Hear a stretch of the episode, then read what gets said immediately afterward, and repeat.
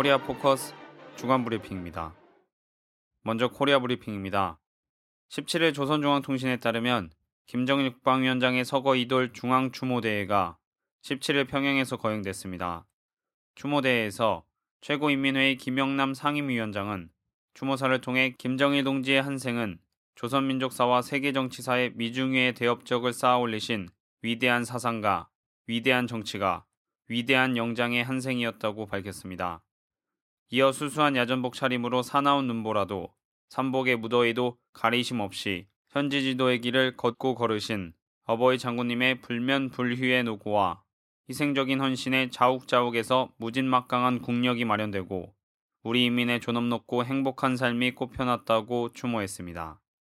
16일 조선중앙통신은 최고사령관 김정은 동지를 단결과 영도의 유일 중심으로 높이 받들어 모시고 결사옹이할 것을 다짐하는 조선인민군 장병들의 맹세 모임이 16일 금수산 태양궁전 광장에서 진행되었다고 보도했습니다. 통신은 맹세문을 조선인민군 총정치국장 최용해가 낭독하였다고 밝히고 인민군대는 위대한 장군님의 유운을 지켜 경애하는 최고사령관 동지를 단결의 유일 중심, 영도의 유일 중심으로 높이 받들어 모시고 결사옹이할 것이라고 말하였다고 전했습니다.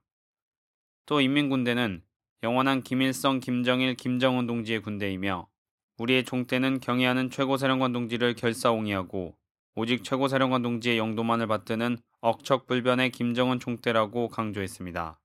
이어 참가자들은 위대한 김정은 동지밖에는 누구도 모른다는 신념에 노래를 심장으로 부르며 천만이 총폭탄되어 김일성 결사옹이로 시작되고 김정일 결사옹이로 이어온 조선혁명 무력의 자랑스러운 전통을 김정은 결사옹이로 더욱 빛내어 나갈 것을 엄숙히 맹세하였다고 밝혔습니다.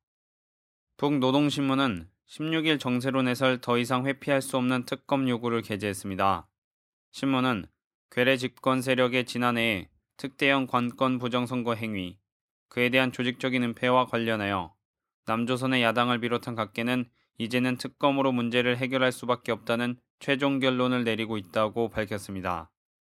이어 정보원 대선 개입 사건에 대한 특검 도입의 필요성을 입증하는 사건들이 연이어 폭로되고 있다며 전 검찰총장 최동욱을 몰아내기 위한 청와대의 모략 책동과 무려 2,200여만 건에 달하는 선거 개입 글들을 인터넷에 올린 정보원 패거리들의 망동은 그 대표적 신뢰라고 전했습니다.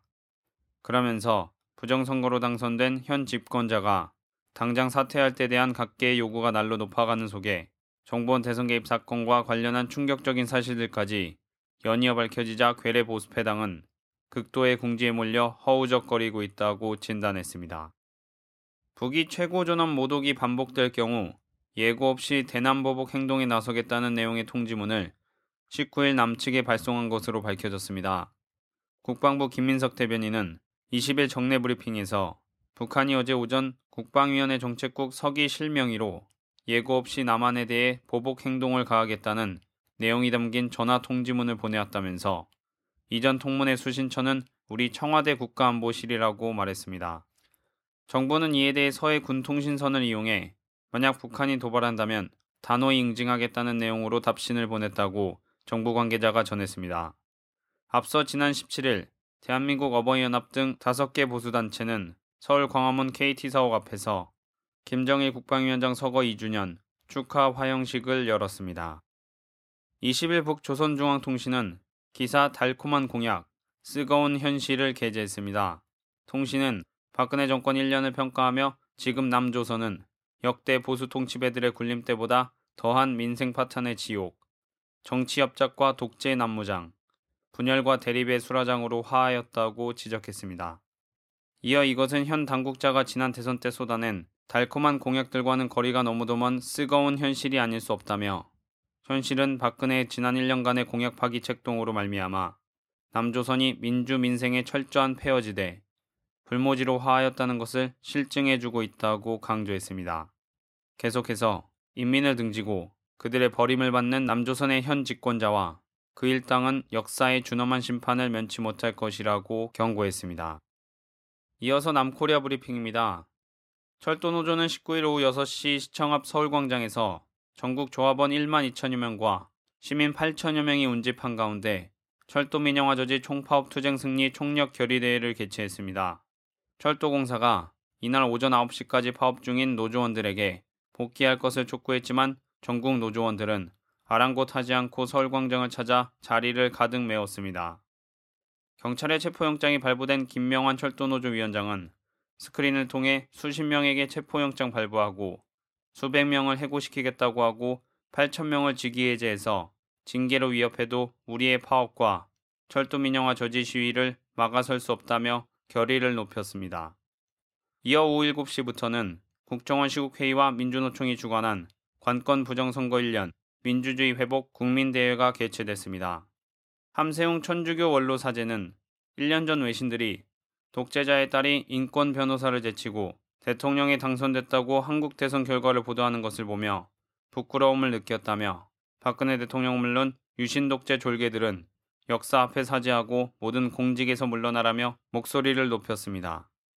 정봉주 전 의원은 특검을 도입해 이명박 전 대통령을 구속하는 일에 전념하겠다며 지난해 대선을 몇 달 앞둔 9월 2일 당시 이명박 대통령과 박근혜 후보가 배석자 없이 100분간 독대했을 때 어떤 말들이 오고 갔는지 꼭 밝혀내겠다고 다짐했습니다. 이날 촛불에는 차후 집회 참가자들이 더 결합해 총 3만여 명의 시민이 시청광장에 모였습니다. 전국 36개 대학생단체 50여 명은 지난 19일 박근혜 정부 출범 1주년을 맞아 서울광장에서 대선 1주년 안녕하지 못한 대학생들의 합동 기자회견을 열고 철도 민영화, 반값 등록금, 의료 민영화 등 여러 현안에 대해 목소리를 냈습니다. 이들은 지난 10일 철도노조의 파업을 지지하는 고려대에 붙은 안녕들 하십니까라는 제목의 대자보를 시작으로 전국적으로 자보 열풍이 불고 있다며 이는 대한민국이 안녕하지 못하다는 증거라고 지적했습니다. 이어 지금 대한민국뿐 아니라 우리 대학생들의 미래도 불안하기만 하다며 반값 등록금 공약은 예산 책정이 되지 않아 사실상 물 건너갔고 청년 실업률은 지난해보다 증가했다고 지적했습니다. 계속해서 시민들의 자보를 통해 우리 사회의 정의와 민주주의가 살아있는지를 서로 물으며 안녕할 수 없다고 외치기 시작했다며 정부가 아무리 각계각층의 입을 막으려 해도 이 외침은 더욱 퍼져나가게 될 것이라고 밝혔습니다.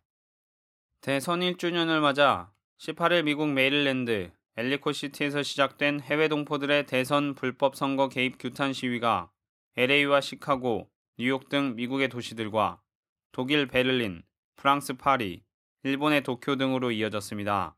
이번 시위는 사상 처음 세계 5대륙 9개국 20개 도시의 한인들이 해외 동포 시국회의를 구성하고 동시다발적인 릴레이 시위로 펼쳐져 언론의 주목을 끌고 있습니다. 19일 LA에서는 윌셔 웨스턴 광장에서 100여 명의 동포와 유학생들이 모여 촛불 시위와 거리 행진을 벌였으며 참가자들은 박근혜는 합법적인 대통령이 아닙니다. 국정원 해체 등이 쓰인 배너들을 들고 나와 구호를 외쳤습니다. 같은 날 프랑스 파리 트로카데로 광장에는 80여 명이 모여 국가기관의 대선 선거 개입을 규탄하며 촛불 시위를 열었고 독일 베를린 브란덴부르크 광장에서도 50여 명이 모여 지난 대선을 부정선거로 규정하고 박근혜 대통령의 사퇴를 요구했습니다. 20일 뉴욕 맨하튼에서는 뉴욕 시국회의 주도로 150여 명의 시위대가 모였으며 뉴욕과 뉴저지는 물론 코네티컷, 보스턴의 한인들까지 원정 시위를 펼쳤습니다. 해외 동포들의 촛불 시위는 21일 워싱턴 DC의 링컨 메모리얼과 런던의 트라팔가 광장, 토론토의 멜라스트먼 광장, 22일 필라델피아 인디펜던스 몰에서도 이어졌으며 멕시코와 호주, 뉴질랜드에서도 집회가 열릴 예정입니다. 시국회의 측은 부정당선 1년 박근혜 사퇴 촉구 전 해외 동포 동시 촛불 시위는 대선 불복이 아니라 당선 무효 투쟁이다. 국방부가 사이버 사령부의 조직적인 정치 댓글을 시인하면서도 정치 개입은 아니라고 한 궤변이 뉴욕타임스를 통해 소개되면서 세계인들의 비웃음을 사고 있다. 더 이상 해외 동포들을 부끄럽게 만들지 말아달라고 말했습니다. 지난 16일 JTBC가 국방부 사이버사령부 심리전단장 이모 씨의 녹취록을 입수해 군 사이버사령부의 활동이 국방부 장관을 거쳐 청와대까지 보고된 것으로 드러났다고 보도했습니다. 녹취록에서 심리전단장 이 씨는 보고 체계에 대해 제가 사령관님하고 장관님한테 보고 드립니다. 청와대까지 상황 보고 들어갑니다. 당연히 망으로 들어갑니다. 시스템에 의해서 라고 덧붙였습니다. JTBC 보도에 따르면 전직 사이버 사령부 관계자도 청와대에서 이렇게 해야 됩니다. 그러면 그냥 가는 거겠죠. 라고 진술한 바 있습니다.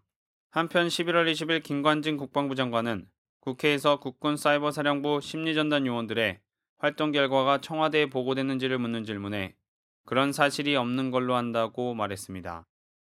국회 국방위 소속 민주당 의원들과 민주당 사이버 사령부 대선 개입 진상조사단은 19일 군 사이버 사령부의 대선 개입 의혹 사건에 대한 국방부 조사본부의 중간 수사 결과 발표에 대해 관련자 모두가 개인적 일탈일 뿐이라는 황당하고 뻔뻔스러운 수사 결과를 내놓았다고 말하고 이 정권이 다시금 국민에게 참을 수 없는 모욕감을 주고 있다고 비판했습니다. 민주당은 이 모든 의혹의 정점에 서 있는 연재욱 청와대 국방비서관이 제외된 것을 볼 때 이번 수사 결과 발표가 청와대 눈치보기라 하지 않을 수 없다고 강조하고 즉각적인 국방부 장관의 사퇴와 특검 도입을 강력히 촉구한다고 밝혔습니다. 여의도 새누리당 당사 정중앙에 새누리당 해체와 박근혜 대통령 사퇴를 요구하는 플랜카드가 내걸렸습니다. 해당 플랜카드는 17일 오후 1시쯤 두 남성이 새누리당 당사에 들어가 내건 것으로 이들은 창문을 통해 건물 밖으로 2012년 18대 대선은 총체적 관권 부정선거라며 새누리당 해체하고 박근혜 대통령은 즉각 퇴진해야 한다고 외쳤습니다. 플랜카드를 건 대학생들은 새누리당 당사를 지키고 있던 경찰들에 의해 건물 밖으로 끌려 나왔고 건조물 침입 혐의로 현행범 체포됐습니다. 경찰은 기습 시위를 벌인 두 명의 신원 확인과 함께 정확한 사건 경위를 조사하고 있지만 묵비권을 행사하며 진술을 거부한 것으로 알려졌습니다. 화물연대본부는 18일 오전 11시 의왕 ICD 1기지 사거리 앞에서 기자회견을 열고 철도 민영화 반대, 노조 탄압 중단, 대통령 공약 이행 등을 촉구하며 대체 운송을 거부한다고 밝혔습니다. 화물연대본부 김봉주 본부장은 정부가 철도노조 사무실을 압수수색하고 지도부에 대한 체포영장을 발부하는 등 탄압을 노고라 하고 있어 철도 화물 운송을 전면 거부하기로 했다면서 전 조합원이 참여해 철도 파업 지지와 대체 수송 거부 현수막을 부착할 예정이며 철도 파업의 정당성을 알려 비조합원들의 동참도 확산시킬 것이라고 전했습니다. 화물연대는 화물 차량을 이용한 육산 운송으로의 대체 수송 거부를 비조합원까지 확대해 나갈 것. 15개 지부 차원에서 지역별 투쟁과 집회에 적극 결합해 국민철도 사수와 철도 민영화 저지를 전 국민적으로 확산시켜 나갈 것. 철도 노조에 대한 공권력 투입 등 탄압이 가속화될 경우 대체 수송 거부를 뛰어넘는 특단의 조치도 강구할 것임을 밝혔습니다. 경찰이 22일 오전 14일째 파업 중인 전국철도노동조합 김명원 위원장 등 철도노조 지도부를 강제 구인하기 위해 경향신문사 건물에 강제 진입해 막아서는 민주노총과 철도노조, 통합진보당 관계자 등을 연행했습니다. 잠긴 현관 유리문을 깨고 경찰에 진입한 뒤 최루액을 뿌리며 대치하던 민주노총 조합원 등을 끌어내 연행하면서 치열한 몸싸움이 이어졌습니다. 민주노총 본부 사무실에 경찰 등 공권력이 강제 진입을 시도한 것은 1995년 민주노총 설립 이래 처음입니다. 김선동, 김재현, 김미희, 이상규, 오병윤 의원 등 통합진보당 의원들과 당원, 학생 수백여 명이 건물 앞과 현관에서 노조 사수대와 경찰 진입을 막았고 이 과정에서 노조원 등 10여 명 이상이 연행되고 일부는 건물 입구에서 끌어내 격리 조치됐습니다. 경찰은 소방당국과 함께 장비를 동원해 중앙 출입구 유리문과 함께 건물 오른편의 쪽 유리문을 깨고 제거해 현관 로비에 강제 진입했습니다. 또 민주노총 건물 주변에는 66개 중대 4천여 명의 경찰력이 배치돼 체포영장 집행을 지원하며 12시간 동안 진압작전을 벌였지만 민주노총 사무실과 건물에 숨어 있다던 철도노조 지도부는 단 한 명도 발견되지 않았습니다. 민주노총은 경찰의 무리한 강제 구인을 위한 진압작전에 강하게 반발하며 23일부터 확대 간부 파업에 돌입하고 28일에는 총파업을 조직해 100만 시민행동의 날을 개최하겠다고 선언했습니다. 민주노총에 대한 경찰의 진압작전이 마무리된 후 건물 밖으로 나온 신승철 민주노총 위원장은 박근혜 정부와 전쟁에 나서겠다고 선포했습니다. 한편 경찰은 이번 진압작전에 대해 압수수색 영장도 없이 체포영장만으로 강제 진입에 나섰다는 거센 비난을 면치 못하게 됐습니다. 끝으로 국제브리핑입니다. 태국 반정부 시위를 이끄는 PDRC 국민민주개혁위원회는 조기 총선으로 현재의 전국 위기를 해소할 수 없다며 선거 연기를 요구했습니다. 이들은 잉낙 친나와 총리를 사퇴시키고 각계 대표로 이루어진 국민회의를 조직해 정치개혁을 단행하겠다는 입장입니다. 태국 선거위원회는 PDRC의 선거 연기 요구에 대해 정당들이 합의하면 선거를 연기할 수 있다고 표명했습니다. 잉낙 총리는 오는 2월 2일 조기 총선을 실시하겠다고 밝히고 그 전까지 사퇴하지 않겠다고 밝힌 바 있습니다. 한편 9일 국회에서 한 조기 총선 발표 이후 시위 규모가 2,000명에서 3,000명 수준으로 줄은 것으로 알려졌습니다.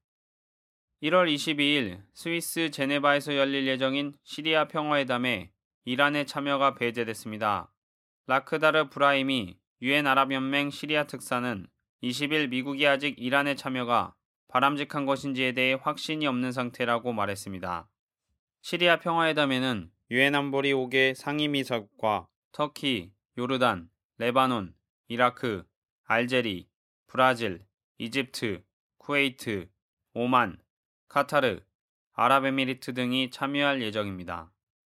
AP통신은 24일부터 시리아 정부 대표와 반군 대표들이 실제 협상을 진행할 것이라고 보도했습니다.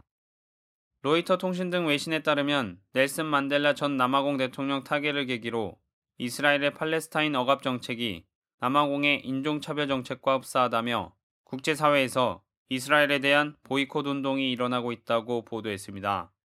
네덜란드의 물공급 회사 비텐스가 이스라엘 기업 메코로트와 거래를 끊었으며 캐나다 개신교회가 이스라엘 세계업체에 대한 불매운동을 벌이고 있습니다. 루마니아 정부는 건설 인력의 이스라엘 추가 파견을 거부했고 영국 정부는 투자자들에게 이스라엘 정착촌과 관계된 금융에 위험이 따를 것이라고 경고했습니다. 한편 미국의 문화 역사학자 5천여 명이 소속된 아메리카 학회는 투표를 실시해 이스라엘 대학 학회들과 교류를 끊기로 했습니다. 또 이스라엘에서 생산되는 제품에 레이블을 부착해 식별하는 방안을 지지하는 국가가 지난해 2월 2개에서 이달 14개국으로 늘어났습니다. 독일 기독교 민주당, 기독교 사회당 연합과 사회민주당이 14일 대연정 구성에 합의했습니다. 이에 따라 앙겔라 메르켈 총리는 17일 열리는 독일 하원 분데스탁 회의에서 삼선 총리로 선출됐습니다. 16개 장관 자리에 기독교 민주당이 7석, 사회민주당이 6석, 기독교 사회당이 3석을 차지하기로 했습니다. 한편 지난 9월 총선에서 기독교 민주당과 기독교 사회당 연합이 41%, 사회민주당이 26%를 획득했습니다. 코리아 포커스 주간 브리핑이었습니다.